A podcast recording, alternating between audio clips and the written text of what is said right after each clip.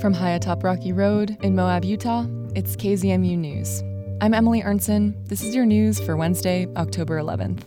Small towns in San Juan County are preparing for a huge influx of tourists on Saturday. The solar eclipse is expected to bring in thousands of spectators from across the region and the country. Bluff is one of the only towns close to the eclipse path in southeastern Utah, and the upcoming astronomical event is already causing a commotion in a town whose population is less than 300 people.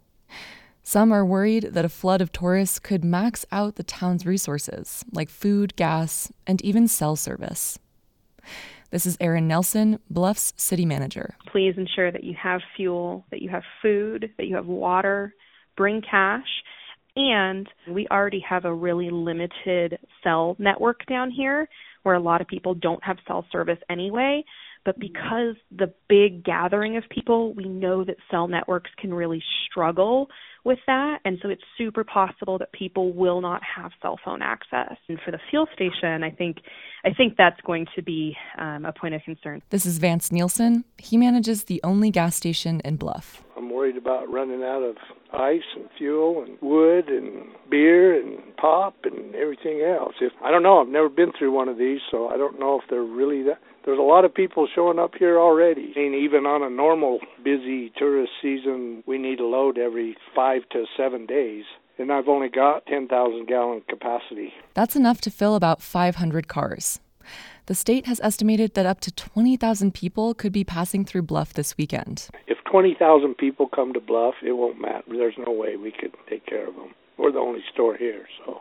Has the gas station ever run out of gas in the past? Oh yeah. How yeah, often? Just, just this last week, we ran out of gas. Ordered gas on Thursday for Friday evening, and it didn't show up till Sunday morning. So we were out of gas a whole day. Mm-hmm.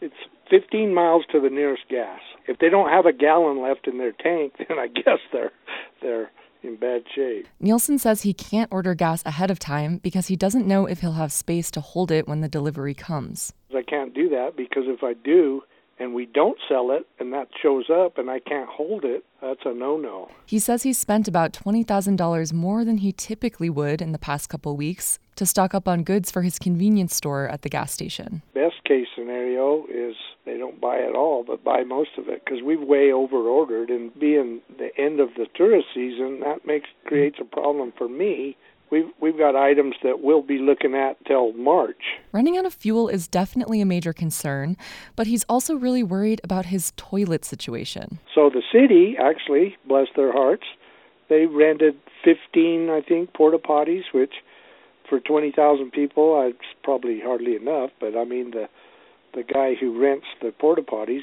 gave us all he could because the whole county's trying to get get them. There's no sewer system in Bluff. People use septic systems, and Nielsen says his septic tank at the gas station is a constant worry for him. He has to pump it frequently, even under normal circumstances, because of all of the customers he gets. I'm just going to watch it, and if it looks if it looks like it's too bad, I'm going to close my restrooms and just let them use those porta potties. They're going to put four porta potties out in front of my place. Another thing Bluff has to take into consideration is the cultural beliefs of their indigenous workforce.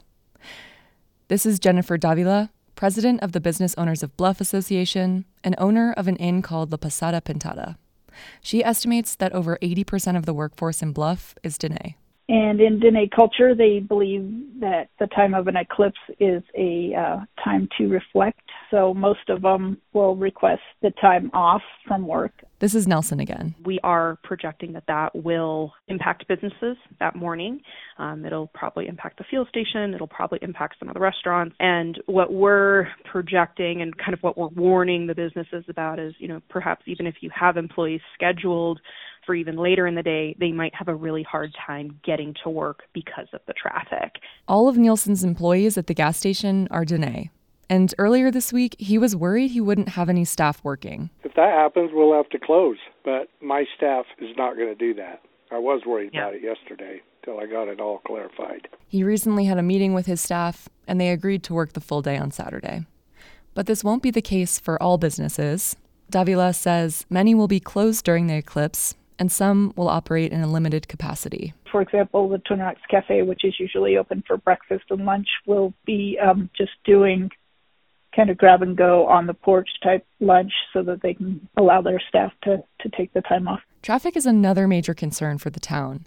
Nelson is expecting bumper to bumper traffic pretty soon after the eclipse passes. There's one road in and out, really, and there's a small, narrow bridge uh, that 191 crosses over. And so, certainly from a safety perspective, um, to have to have that one bridge and one point of access, you know, be blocked for some reason or you know, it, it really is a concern. You know, we're just we're going to do the best we can, and we're certainly asking everyone to bring patience. The town has also been working to bring in extra food for the weekend. We've tried to put a call out for food trucks in the area, just so our restaurants don't get overwhelmed, and so that the guests who are here in town have some place to eat because we've kind of got limited restaurants as it is down here. I actually, my other job is I run a restaurant uh, with my husband, and we've been working hard to secure an additional refrigerated trailer um, for restaurants to pull food from if they don't have enough storage um, in their own facilities. The influx of tourists is expected to be good for businesses. But Nelson says we'll have to wait and see just how good an event like this is for the small town's economy. There's only so much they can do with the limited capacity. There will be benefit. I believe because of the lack of resources and the lack of human resources, businesses are going to be having a hard time to maximize that potential. You know, there's only so much you can do with a limited staff. There's only so much you can do if you have limited food resources to to distribute.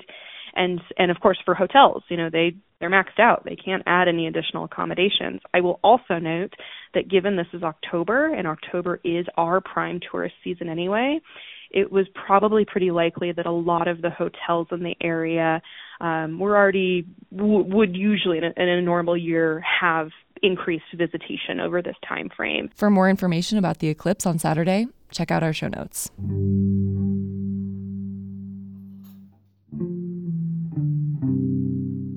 On Saturday, a community organization held a walk in protest of the White Mesa uranium mill on the Ute Mountain Ute Reservation.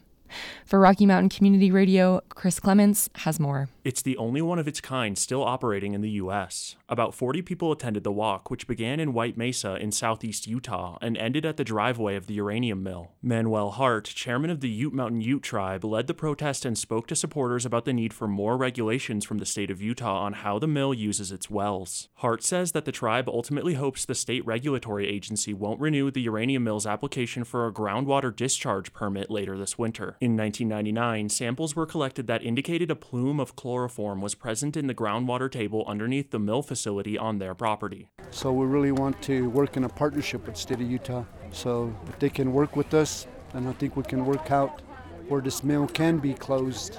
Pro- probably move this place to a different place where it doesn't have any population impact, environmental impact, air quality, or water quality. Those are the four main things. I'm Chris Clements. And that's the KZMU News for Wednesday, October 11th. Get your community powered journalism weekdays on the airwaves at noon and 6 p.m. You can also find KZMU News anytime online at kzmu.org or wherever you listen to podcasts.